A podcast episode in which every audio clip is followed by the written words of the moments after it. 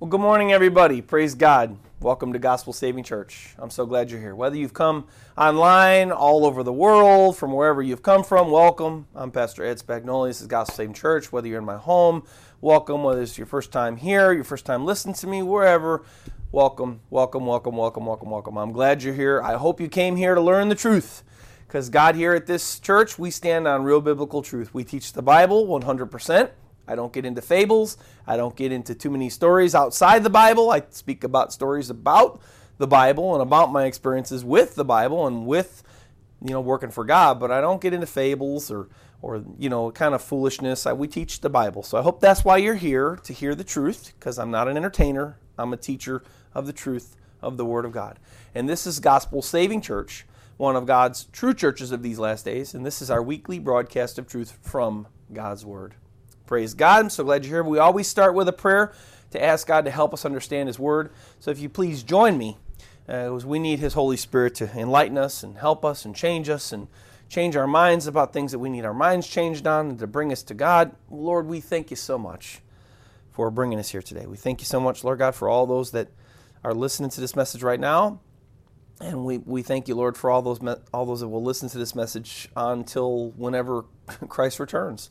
Lord God, whenever that would be, the time that no man knows. Lord, we thank you, Lord God, that this church stands for biblical truth. Lord God, we don't teach fables. We don't teach lies. We don't just give the candy of your word, Lord. We teach all the truths, the hard truths and the cool truths and the awesome truths and the wonderful truths. Lord, we touch on them all. God, thank you so much that we do that. There's not that many ministers out there. There's not that many churches out there that will still teach these ways. So, Lord, we do thank you for bringing us here. We pray that you would help us understand your word, help us understand by your Holy Spirit, Lord, the things that you have to say to us today. And I do pray, as I've been praying, Lord, this week, Lord, I speak, Lord, forget about me. I don't want people to think about me or anything about me. I want people to know you. I want people to hear you, Lord. And I pray that you, Lord, would change people's hearts through, Lord, what we talk about today and the things, your truths, Lord God, that we speak on in this message today. We thank you, we love you, and we praise you. And we ask all these things in the mighty and precious and powerful name of Jesus Christ. Amen. Today we're going to be in a split section, okay? So we're going to be in Acts chapter 22, the last verse of that chapter, Acts 22 verse 30. And then you either flip over or go over, I don't know, however your Bible is designed, but we're going to be then in Acts 23 verses 1 through 10. So total of about 10 or 11, 12 verses there, so, but just in two chapters. We haven't done that too many times, but in this case, that's the way the kind of scenes fell, and that's the way when God was giving me the messages, that's kind of how things fell. I'll give you a moment to open your Bibles and get there before we start reading in our study, our Bible. The title of today's message is, big surprise, because it's not what I said last week. The title is A Head-Scratching Trial. That's the title of today's message. I have today, right now, real quick, for those that listen every week, those that are here with me every week, come every week, I have to apologize. I made a little bit of a oops from last week's teaching. I had said that the title was going to be A Question to Divide, because Paul does say something that does divide his audience. We're going to get there in Acts chapter 23.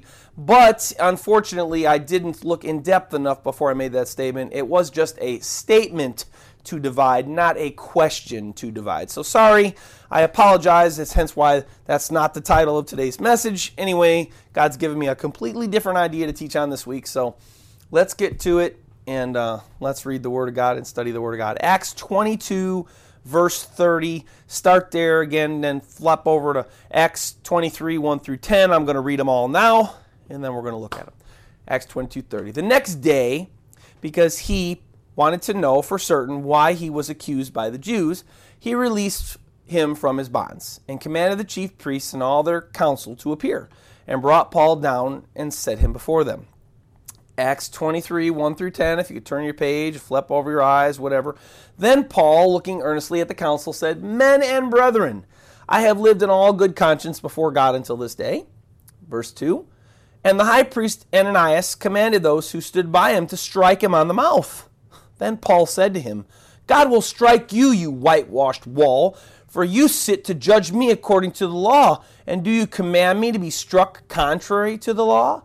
And those who stood by said, do you revile God's high priest? Verse 5, as a big question mark there. That's a huge question that they asked him, like kind of a surprise question. Verse 5, then Paul said, I did not know, brethren, that he was the high priest, for it is written, you shall not speak evil of a ruler of your people. Verse 6, but when Paul perceived that one part was Sadducees and the other part Pharisees, he cried out in the council, men and brethren, I am a Pharisee, the son of a Pharisee. Concerning the hope and resurrection of the dead, I am being judged. And when he had said this, a dissension arose between the Pharisees and the Sadducees, and the assembly was divided. And for Sadducees say that there is no resurrection, an angel or a spirit, but the Pharisees confess both. Then there arose a loud outcry, and the scribes of the Pharisees' party arose and protested, saying, we find no evil in this man, but if a spirit or an angel has spoken to him, let us not fight against God. Now when there arose a great dissension, the commander, fearing lest Paul might be pulled apart to pieces by them, he commanded the soldiers to go down and take him by force from among them and bring him into the barracks. Last week we read of how the Jews were going to beat Paul, right? So the Roman commander wanted to find out why they wanted to kill him. So he goes in there, he kind of snatches Paul up, takes Paul, gets him safe, right? Remember, nobody gets as angry as the Jews did with Paul, angry enough to kill him, unless the accused has done something really wrong. I mean, it's just common sense. And the commander comes to the conclusion that Paul is guilty, and it's completely logical that he does do that, because that's what anyone would come to. Nobody's going to get as angry with somebody and try to kill them unless they've really done something really, really, really, really, really wrong.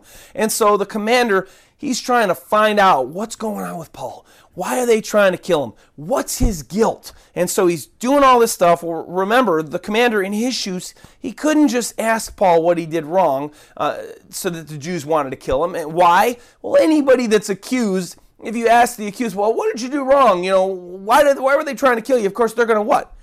They're going to proclaim their innocence. Nobody that's really, truly guilty is going to be like, oh yeah, you know, I killed one of their best friends, because he knows as soon as he says that, the commander's going to say, all right, he admitted it, he's on record, go execute him, that's it. So whatever he did wrong, now Paul was innocent, but generally in anybody's situation, if anybody's guilty, you can't just ask the guilty party, because they're going to say they're innocent, of course. Everybody does that, right? So the Roman commander was going to beat him to get the truth out of Paul, because remember, pain is a good motivator, and it's a good way to make someone tell the truth. It's a good way to make someone admit that they're guilty even when they may not want to, because even though, hey, I'm going to say I'm innocent, as the beatings keep going and as the pain increases, they're like, well, they're going to beat me to death. I might as well tell the truth, right? But Scripture told us, remember, that Paul, knowing the Roman law, decides to give them a question to defend himself, and it works. Verse 25, he says this, is it lawful for you to scourge a man who is a Roman and uncondemned? Brilliant question from a brilliant man. His question did indeed work, and it defended him, because in verse 29 it says that the commander and all the soldiers and the centurions backed away from him and praised God for Paul's deliverance, that God gave him this question of defense that actually defended him. And they could not, because Roman law said that they weren't allowed to beat or condemn a Roman citizen unless they'd had a trial. Again, just like last week, questions can be very powerful if asked in the right way with the right info. Now, that was good for Paul in the last part, right? Under the last section with the last bit of information. Is he out of hot water? Is he out of the hot water of the Jews wanting to kill him? Is he safe? Heavens no. Paul seemed pretty guilty to the commander, so he had to have a what? To figure out if he was guilty, he had to have a trial. The head-scratching trial, verse 30, let's start there. The next day, let's start reading.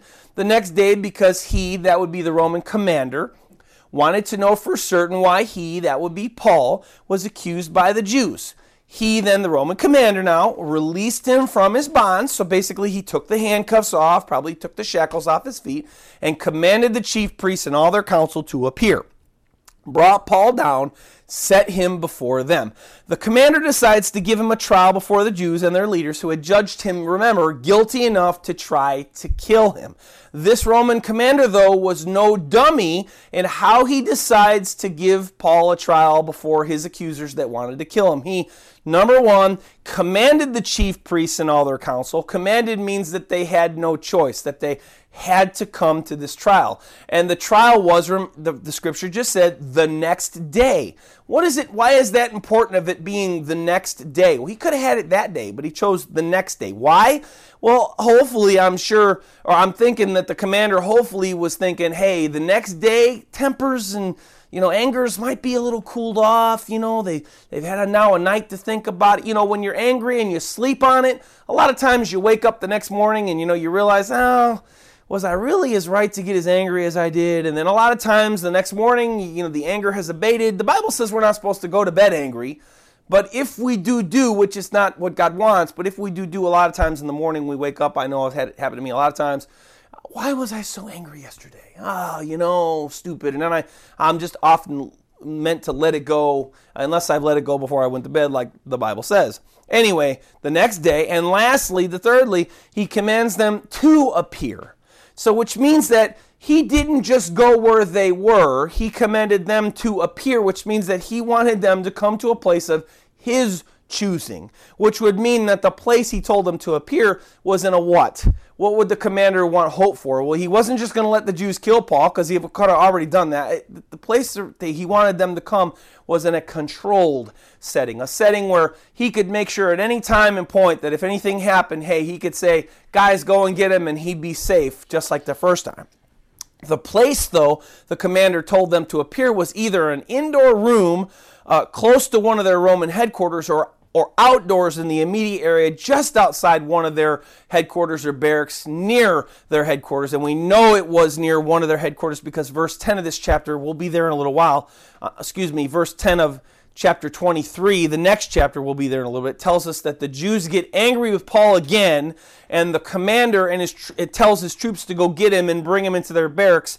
And we know that their barracks isn't just going to be out in the random open. It's going to be either the barracks was the headquarters or the barracks was near the headquarters. So that's where they were. That's what the commander tells them to do. So the trial for Paul was the next day, in a controlled environment, so now the commander can figure out what's really wrong with Paul. Why is Paul guilty? Look at how this trial goes. You might be wondering, what the heck is that title, a head-scratching trial? Well, here's where it gets very interesting. Acts 23, we're going to begin reading in verse 1. Let's look at how this trial goes. Then Paul, looking earnestly at the council, said, "Men and brethren," pretty nice, right? Men and brethren, it's not disrespectful. Men and brethren, I have lived in all good conscience before God until this day. He simply addresses his audience in a respectful way, seemingly, right? Men and brethren. And hey, I've lived before God with all good conscience. That means, hey, our God, the God I love too, I've been a good boy. I've kept God's ways. I've got a good conscience. I'm not convicted that I'm a rank sinner. I haven't broken the Ten Commandments. I live to please God. That's basically what he told them. Men and brethren, pretty good start. Next, look at how he addresses his audience in a seemingly respectful way. Look at verse 2. And the high priest Ananias commanded those who stood by him to strike him on the mouth. What? Why would the high priest, Ananias, have commanded those around Paul to hit him or strike him on the mouth? That seems pretty rude, right? Really downright evil, doesn't it? So, well, Paul seems to think so, and he even speaks his mind about it. Look at verse 3.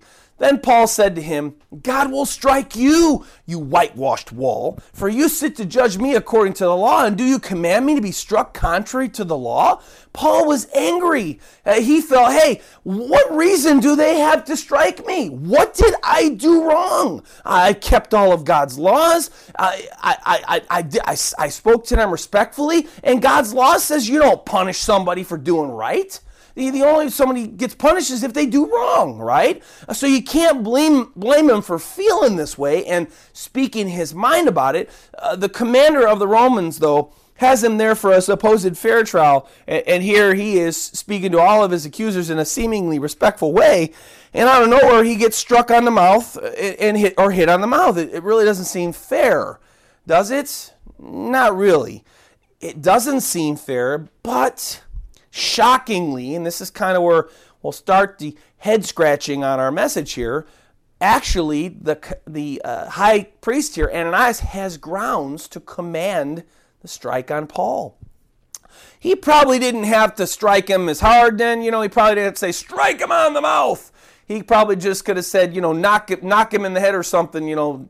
Say, hey, what's going on, knucklehead? You know, what whack, you know. But okay, remember, the Jews had no love for Paul at all. And so, you know, terrible thing, but it happened. He had grounds to order it. Maybe it shouldn't have been as tough, but he did what he did.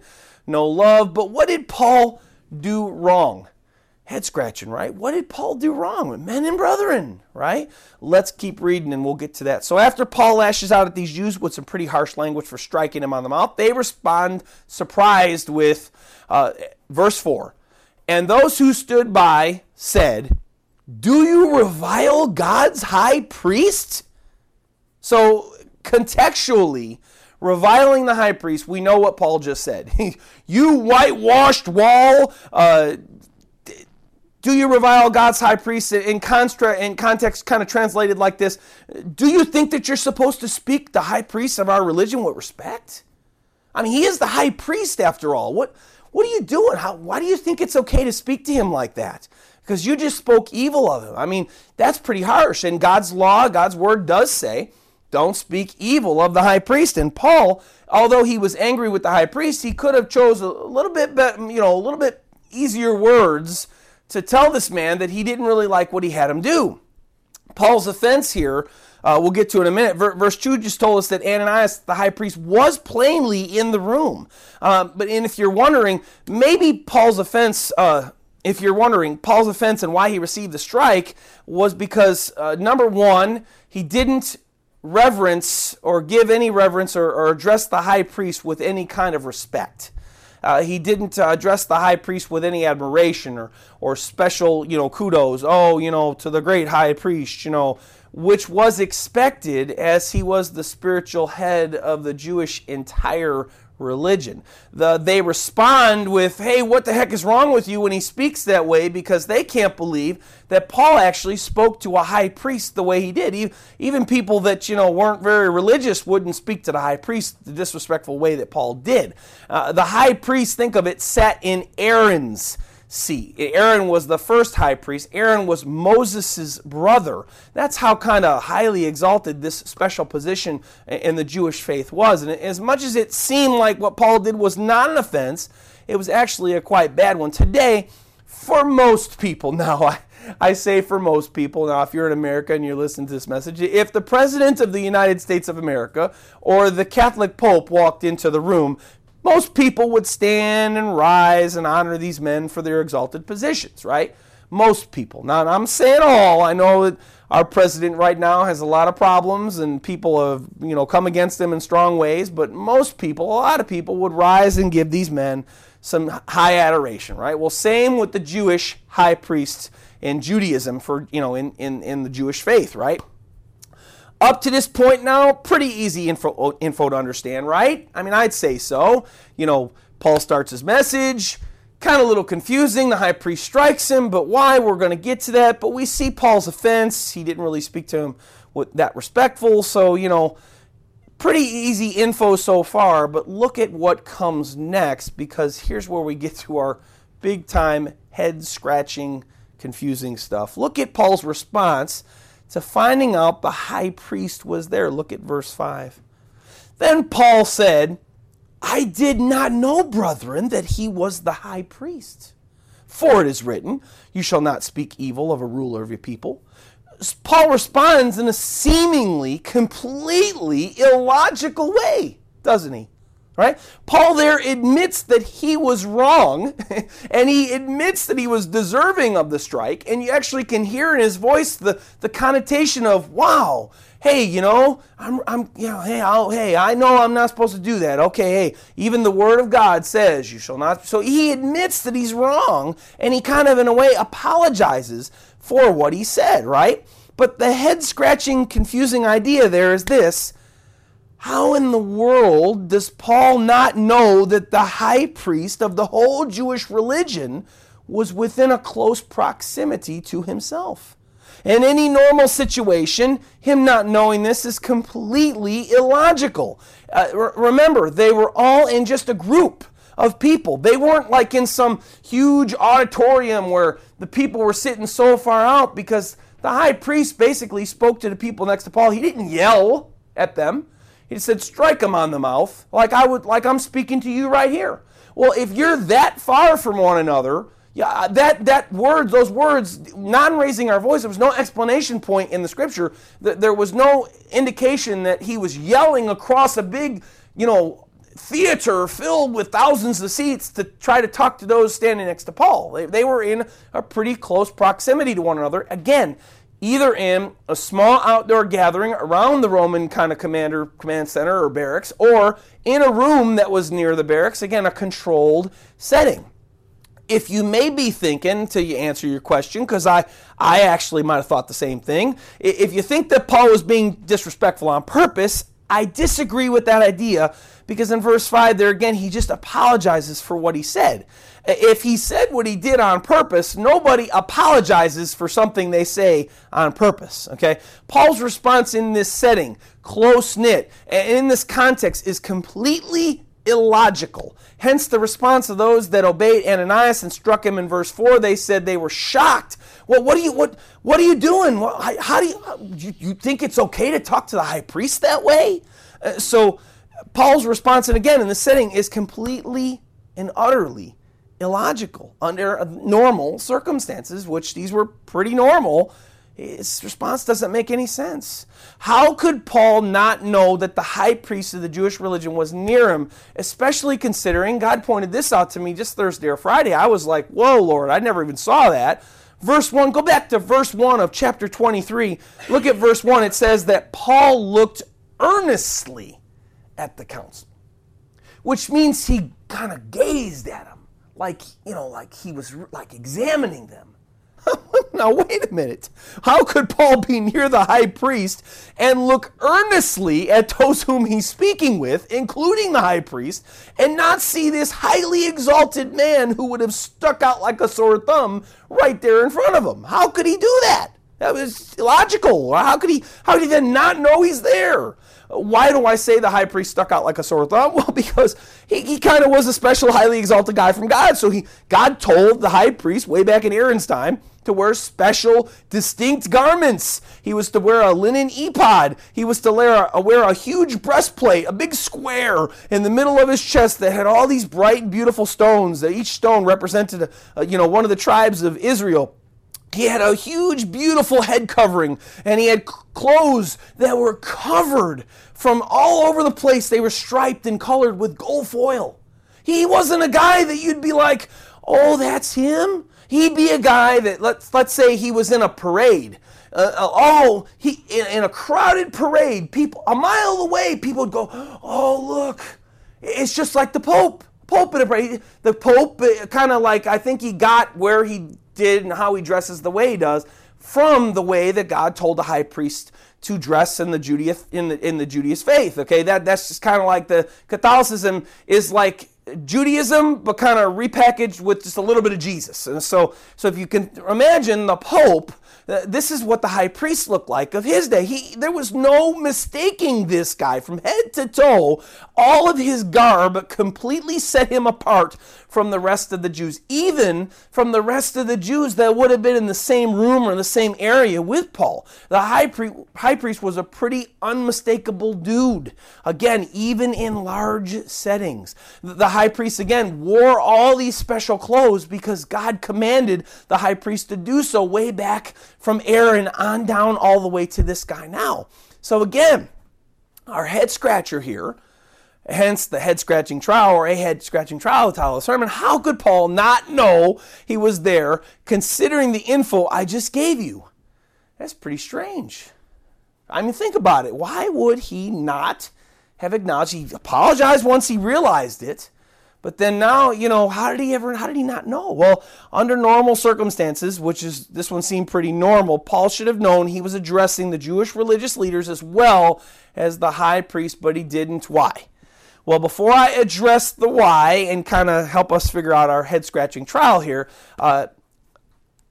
I have another head scratcher for you in this section that lines up with the high priest situation starting in verse 6. I'm going to go through 6 through 10, and I'm going to just talk about the way the trial plays out and how it ends, and then I'm kind of going to go back. So just be prepared, because I don't want to lose our track. Once I get on the answer for why it's a head-scratching trial, what the answer to the head-scratching trial is, I want to be able to finish the scripture and then keep our minds on track. So look at verses 6, and I'm going to go through it, and then we're going to read 6 through 10 pretty kind of quickly. So verse 6 says this: "But when Paul perceived that one part was Sadducees and the other part Pharisees, he cried out in the council, 'Men and brethren, I am a Pharisee.'" And he claims there that even after he was a Christian, notice that he was still a Pharisee. Because, you know, a Pharisee is a Pharisee. He knew the law. He knew the ways of God. He had the PhD in Judaism, and he was still a Pharisee. And then he says, I am the son of a Pharisee, which means that his father was a Pharisee. Or he may be claiming about his, father in the faith that was his father a Pharisee. "Concerning," he says, "the hope and resurrection of the dead, I am being judged." So he just said there, hey guys, I believe that there's life after death. I believe in God, and I believe that not only is there life after death, but I believe that after we die, the Bible says that God's going to take us, no matter where we are. He's going to take our bodies, and he's going to at some point bring up our bodies, and we're going to be resurrected in a special body up to heaven.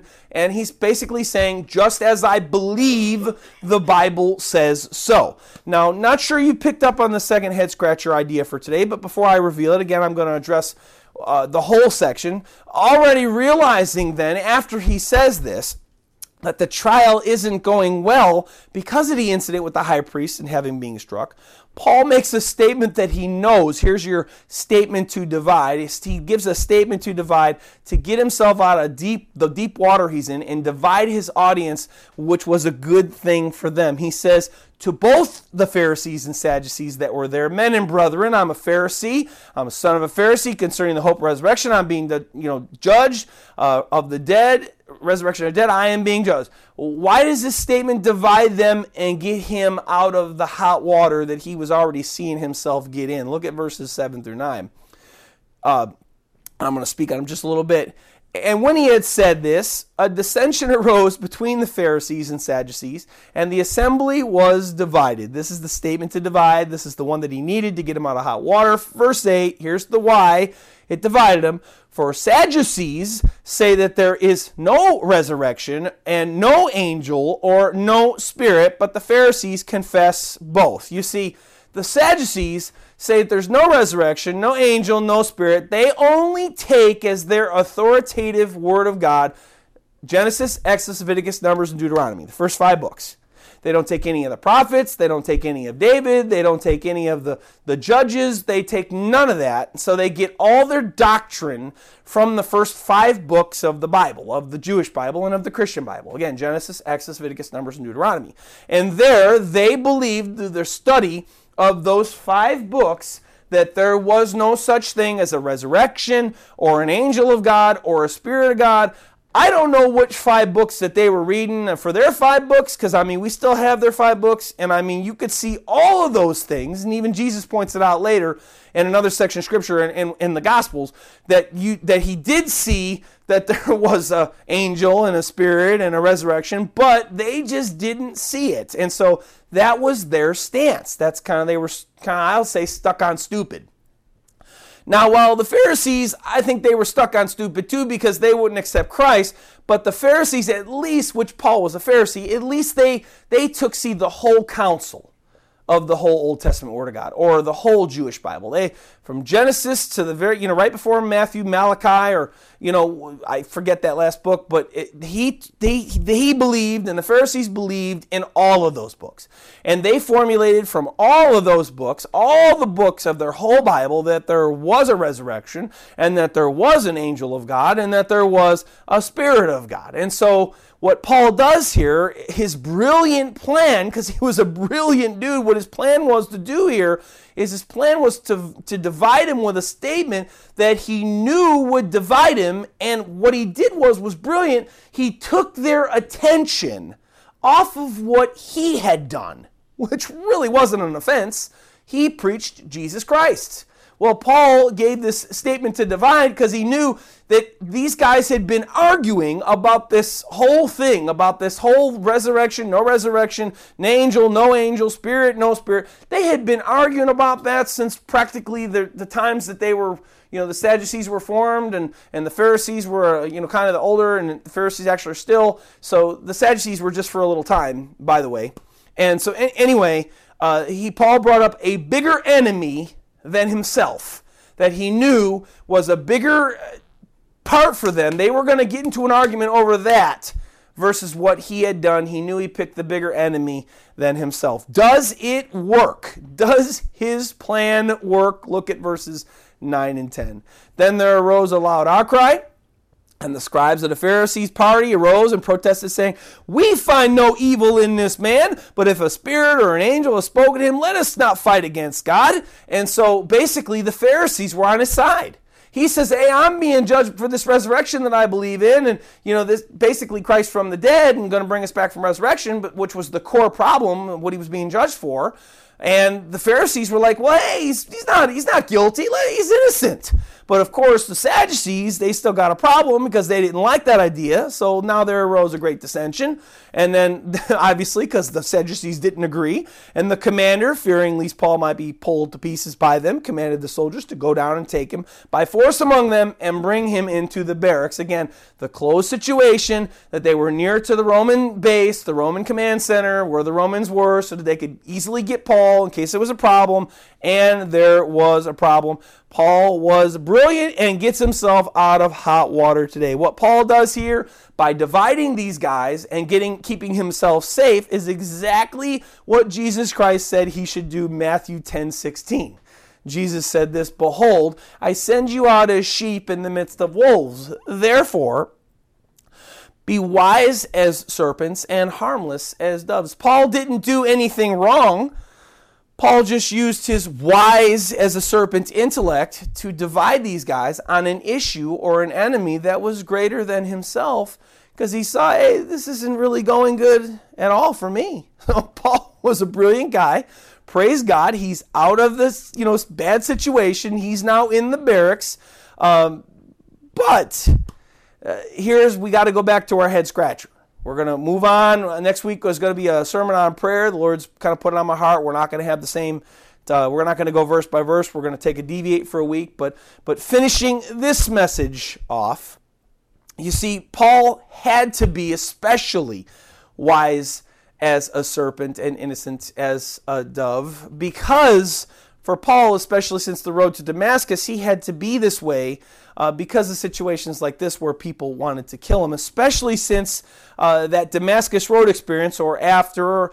I believe that he had been working with a little bit of a disadvantage, that I think you'll see plainly, hint, hint, see plainly when we get back to the first part of verse 6 and look at the second head scratcher that I talked about earlier. First part of verse 6 and the second head scratcher, look at what that verse says again. Verse 6, "But when Paul perceived that one part were Sadducees and the other Pharisees." Why is that important? I hope you'll see. The second head scratcher is almost identical concerning the high priest being in the audience near him, but Paul not knowing it, even though God had given him a special way to dress with specifically highly noticeable clothing. Why is the first part of verse 6 a second head scratcher along with the first part of verse 6? But when Paul perceived that one part were Sadducees and the other Pharisees. Remember, verse 1 told us that Paul looked earnestly at the council. Yet here now, just in verse 6, after he'd been talking to him for a while, after the incident with the high priest happened, after all of that, he's been in the room now, 5 minutes or so, he just now realizes that one part of his audience was made up of one sect of Judaism, and another part of his audience was made up of another sect of Judaism, Sadducees and Pharisees. How is this logically possible? Similar to the high priest clothing wise, like in that genre, all the Sadducees and Pharisees in Paul's audience would have been dressed up in special, highly noticeable clothing that purposely screamed out to people that they were of certain special sects of their religion. Each one of the groups that were right there with Paul in close proximity to him all had noticeable clothing that was different from one another so that you could walk down the street as a normal Jew and know, hey, I'm passing a Sadducee, I'm passing a Pharisee. Sadducees, you see, wore clothing that was very similar to the high priest as they were part of the 71-member Sanhedrin. That was a special court of spiritual leaders in ancient Israel. One was the high priest, and the other 70 were made up of regular priests, like lower priests than the high priest, and Sadducees. Sadducees wore clothing that was similar to the high priest, but not quite as extravagant. Easy, though, to tell a priest or a Sadducee apart from a Pharisee, and super easy and plain as the nose on your face easy to tell a Sadducee apart from a normal Jew. As a normal Jew had, one piece of clothing on. It was like a dress. They called it a tunic. And they had sandals. They had no special garments. They had no special colored garments. They were a poor Jew. And so Jews, a lot of poor Jews, they just dressed in a basic dress. And a poor Jew could easily tell, once Paul at this point was a pretty poor Jew, he could easily tell, or he should have been able to easily tell, that the Sadducees were there because they had a special type of dress. Pharisees, on the other hand, wore very extravagant clothing that well set them apart also. Several layers of tunics, several layers of outside clothing, all very colorful, striped, black and white. They wore a special head covering too. It was like a very fancy head covering, again, causing it to well set them apart as Pharisees, and way different clothing than a normal Jew or even a Sadducee would wear. Now again, similar to the high priest clothing-wise, our head scratcher here, all the Sadducees and Pharisees in Paul's audience would have been dressed up in super special, highly noticeable clothing that purposely screamed out loud that they were special religious people and made it easy for anyone to recognize which group they belonged to anywhere they went, and especially considering here that they were all within close proximity to Paul and the fact that he looked earnestly at them in verse 1. Thinking about all the facts that I've presented so far, how is it logically possible for Paul to not have recognized all the different types of the super religious people that were in his audience from the very beginning as he looked earnestly at them before he even began to address them? Taking all the information and details of Paul's situation, the only answer we are forced to accept logically, because you got to use logic when you read the Bible. So many people throw logic out the window and they just read it for whatever. But you got to look at the Bible and you got to read it logically. Logically and exegetically. Exegetically, it means that you read the scriptures and whatever they say to you, you pull out of them things that they say and you formulate an idea from what the scripture says. You don't go inside into the scriptures going, I'm going to believe this about this, because then that's eisegesis, eisegetical, and that's heresy. So the only logical and exegetical reasons we have here, the conclusion we have to make, to answer our two head-scratching questions for today, is to say that obviously Paul had a disadvantage, or I'll say a disability.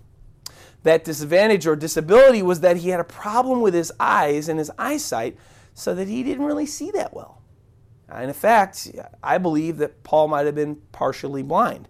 Some people believe that during that Damascus Road experience where Christ came and he saw Christ and Christ blinded him, that after Christ healed him later on with Ananias, a man of God there, that God never really fully healed his eyes perfectly, but just that he could see. That was going to be one of the ways that, remember, God told Paul, Ananias, go tell him and show him all the ways that he must suffer for my name's sake. So that's one idea. Some say that during one of Paul's beatings or stoning, his eyes were injured. Now, I wouldn't recommend watching a stoning. You can find them if you're pretty, if you just type it in, the internet's a scary place. So I don't advise you to watch a stoning, but I will say this. That one has a little bit of weight to it because usually when people are stoning someone, the rocks go for their head. Well, where are your eyes? Your eyes are in your head. So easily during one of his stonings, some say, I kind of maybe lean that way too, some say that during one of his stonings or his beatings that his eyes were injured and that God never really healed him, that he let him, go on that way again to suffer for his name's sake, one of the ways that he would. But no matter why Paul couldn't see well, his eyes here, again, logically, definitely were a disadvantage or a disability as he could not see his audience. And they were in a close proximity to one another. And that's just what the scripture showed us here. And there's no other way. The next day would have represented, the commander would have not held the meeting at midnight or 2 o'clock in the morning where it was super dark and there were three candles in the audience. And even if he would have, the candlelight would have glinted off the high priest's gold on his uniform, on his dress, and nobody wore uniforms or nobody wore clothing with gold foil on them. I mean, even at that basic one. Anyway, the whole section of scripture here screams out loud that sadly Paul did have a disability. Paul had a disadvantage, and I hope you can clearly see this. Hint, hint, get the pun. It's obvious here. Paul even admits that he had some really difficult things going on. 2 Corinthians 12, 5 through 10, he says this, of such a one I will boast, yet of myself I will not boast. Paul even admitting there, I am nothing special, because he wasn't. He was we'll get to that.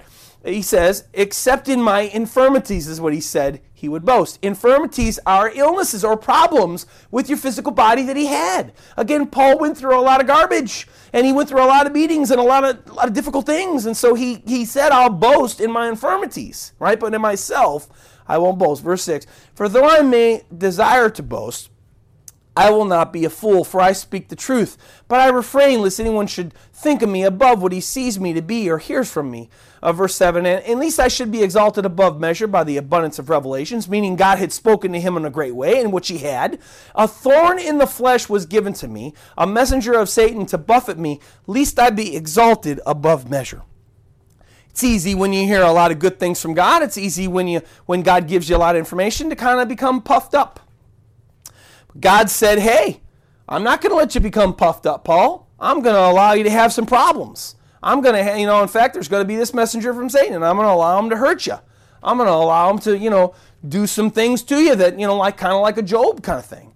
Verse 8, concerning this thing, Paul says, I pleaded with the Lord 3 times that it might depart from me. And he said, my grace is sufficient for you, for my strength is made perfect in weakness. And so Paul was a weak man. He wasn't a weak minister for Christ. We'll get to that later. But he was a weak, kind of beggarly, kind of thin, frail man.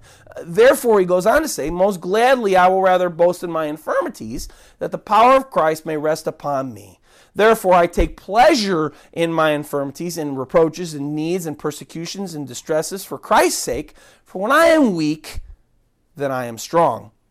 People even spoke of Paul in a physical way, and they described him physically. 2 Corinthians 10, 8 through 11, he admits it. For even if I should boast somewhat more about our authority, which the Lord gave us for edification and not for your destruction, I shall not be ashamed, lest I seem to terrify you by my letters. Verse 10, here's the interesting part. For his letters, they say, he's talking to them about letters that he had heard people had written about him. For his letters, they say, are weighty and powerful, but his bodily presence is weak, and his speech is contemptible. Even he admits that they were saying, hey, his bodily presence is weak. Nothing really that special about Paul's appearance. He wasn't an Adonis. Figure. He wasn't a muscular man that was a bodybuilder that was where he went, he towered over everybody. He had a weak appearance, right?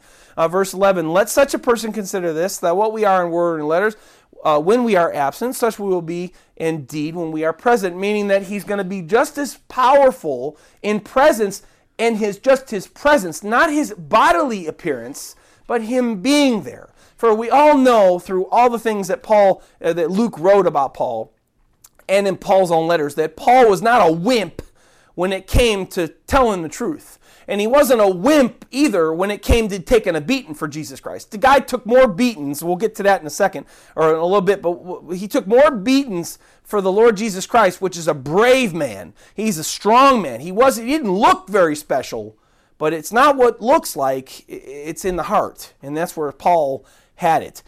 His eye trouble, though, couldn't be more evident than from what he says to the Galatians in Galatians 4:12 through 15. Listen to what he says. Brethren, I urge you to become like me, for I became like you. You have not injured me at all. You know that because of my physical infirmity, I preached the gospel to you at the first. And my trial, which was in my flesh, you did not despise or reject, but you received me as an angel of God, even as Christ Jesus. What then was the blessing you enjoyed? For I bear you witness that, listen to this, for I bear you witness that if possible, you would have plucked out your own eyes and given them to me. Well, why would he have said that unless one of his infirmities was his eyes?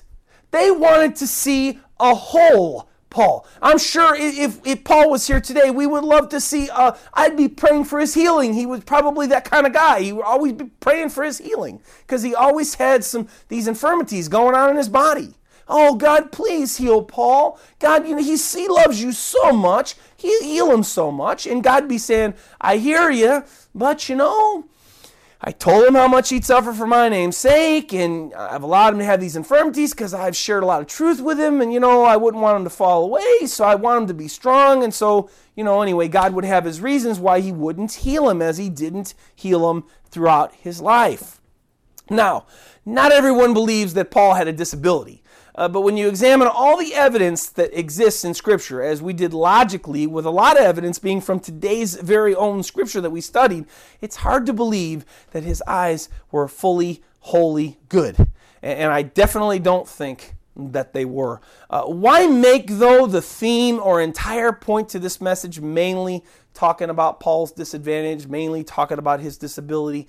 Number one, it's biblical truth. Here, I told you in the beginning of the message, we here at Gospel Saving Church stand on biblical truth.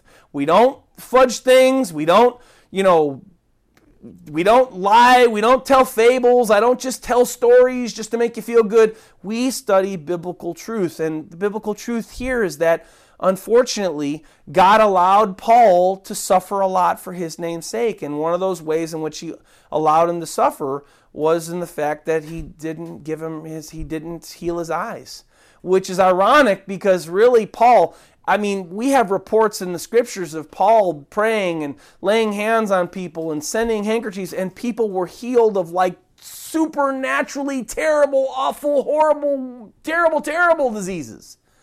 Yet, for Paul, God wouldn't heal him.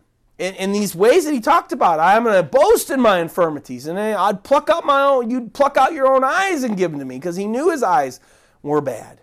Okay, so that's why he preached the gospel to him, because of his infirmities. So it's biblical truth, and we have to accept biblical truth, even when it's hard, even when it's not the easy biblical truths, the ones that so many churches only want to talk about, the easy things. That's number one reason why it was good that we brought this up today. It was good that we talked about this today. But number two, this is the other reason why it's good that we talked about it. This is what God showed me as to why he wanted me to talk about this week, because I really wasn't intending on this message being like this. As you know, last week I had a completely different title for this week's message. I believe it was for a good reason. What good reason could there be for me to talk about Paul's disability? Well, here's what I believe God showed me.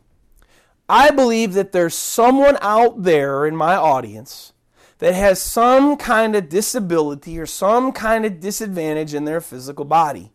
I believe that there is. I believe that somebody's going to listen to this message from either today until Christ comes back, and they're going to be in Paul's shoes. They've been praying to God for a miracle for years and years and years and years, and God won't heal them, and yet here they are, and they sit there, and God wanted you to know that you are not worthless to serve him. You're not. And in fact, he can absolutely use you in his work in a mighty way if, that's a big if, you will just step out in faith like Paul did. Despite your disability or your disadvantage, just like the Apostle Paul did. As I've already talked about, Paul was not an overly impressive man of God in stature or physical appearance. His physical appearance was weak. He went through a lot. He went through 2 Corinthians 11, 23 to 28. Partially here, I believe, while he was in this partially blinded state. Verse 23 of 2 Corinthians 11 says this, "There, minister of Christ, I speak as a fool, I am more, in labors more abundant. I've served God way more than any of them that are talking bad about me. In stripes above measure," that would be in his the way that they beat him with whips. In prisons more frequently, he went to prison more than anybody else. In deaths often, which means that God actually allowed him to die multiple times, but then brought him back to life because it wasn't his time to go. In deaths often, verse 24, from the Jews, he says, 5 times I receive 40 stripes minus 1. We talked about this a week ago when they were going to give Paul these lashings. They were these bamboo sticks that they'd tie him up, and then they'd hit him with these bamboo sticks, and these bamboo sticks would leave. They would slice the skin and hit the skin so hard that if they didn't slice, they would leave these welts. And Paul says here that 5 times the Jews beat him with 40 stripes minus 1. The one was grace. Like that, remember, that really mattered. Verse 25, 3 times I was beaten with rods, once I was stoned, 3 times I was shipwrecked, a night and a day I've been in the deep, in journeys often, in perils of water, in perils of robbers, in perils of my own countrymen, in perils of the Gentiles, in perils in the city, in perils in the wilderness, in perils in the sea, in perils amongst false brethren, in weariness and toil, in sleeplessness often, in hunger and thirst, in fastings often, in cold, in nakedness. Besides these other things, what comes upon me daily, my deep concern for all the churches. Now you can't sit there and tell me that God allowed him to go through all of those things. Then he speaks about his infirmities that he had, and how he would boast in his infirmities and not rather in himself at all. And you can't tell me that after you read that, you'd believe with what he said of himself that he was a perfectly whole, strong-looking, mighty man like John Bunyan. No. Paul was a weak, kind of beggarly, again, partially blind, feeble-looking fella. Now, that doesn't mean he wasn't a powerful man for God. Yet, I want you to think about this. You who may be listening to me out there who has some infirmities too. Some problems, some disabilities. Through all that Paul went through and the marks that he received in his flesh from the evil things that people did to him, despite his disability of being partially blind, along with those things, God used him more for his kingdom, more than all the other apostles put together. God used him to write over half of the New Testament. There are 27 books in the New Testament total. Paul wrote 14 by his own hand, despite his partial blindness. He wrote 14. Now think of this. He was the principal character in the 15th, the book of Acts. He was practically the principal character in half or more of the book. So I'd say he was principal authority or principal man in 14 and a half out of 27 New Testament books. That comes out to something like 55% of one New Testament, all from one guy. That's more than even were written about Jesus Christ. What were written about Jesus Christ were only 4. Peter only had a few. John only had like 3 or 4 or 5. Paul, 14 and a half.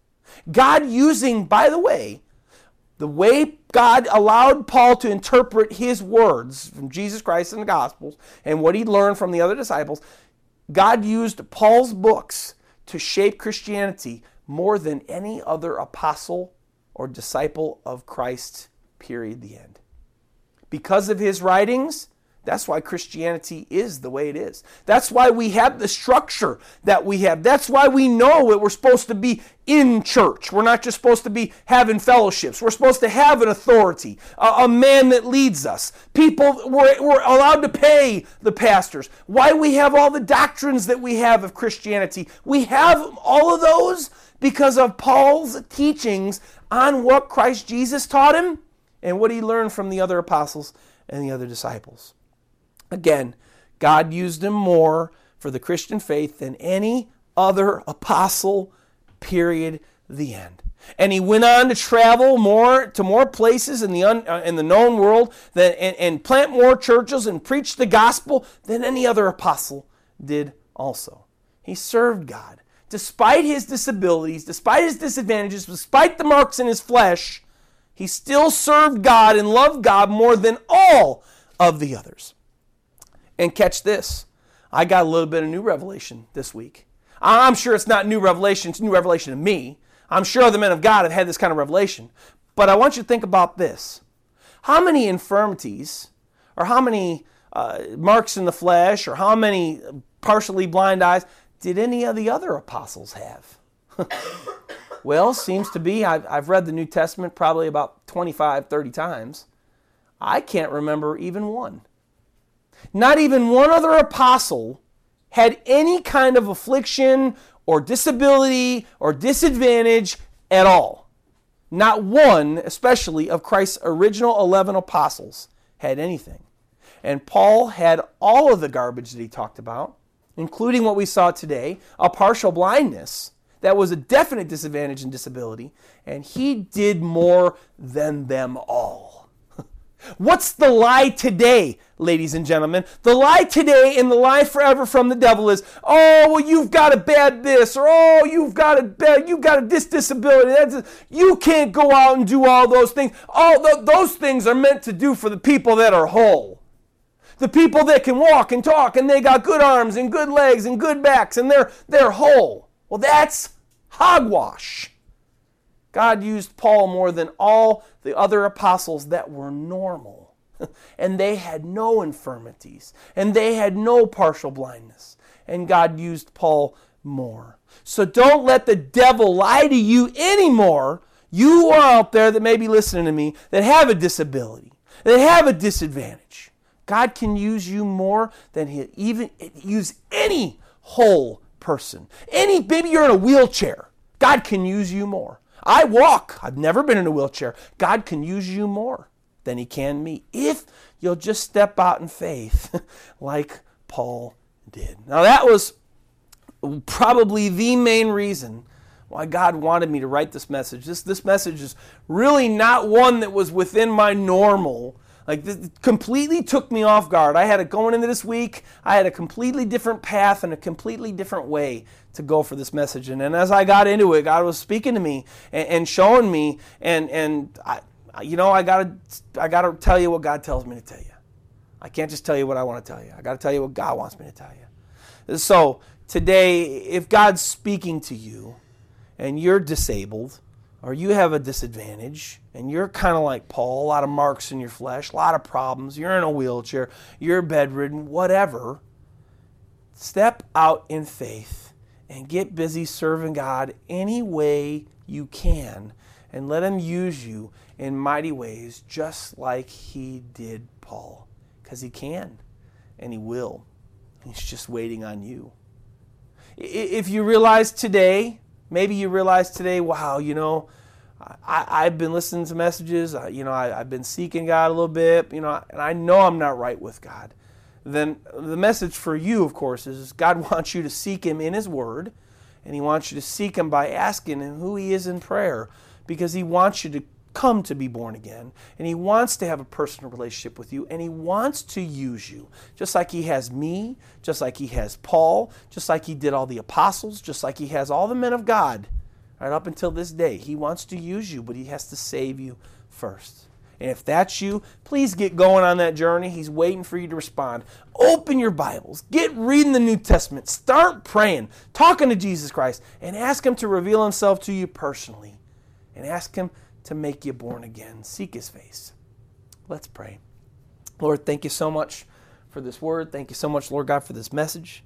Thank you, Lord God, that I know that you had this message. Maybe even if it was just for one person that'll ever listen to this message that's struggling with their disability, struggling with their partial blindness, struggling with their wheelchair boundness, struggling with their illnesses that they've had and that won't go away even though they spent years praying for them.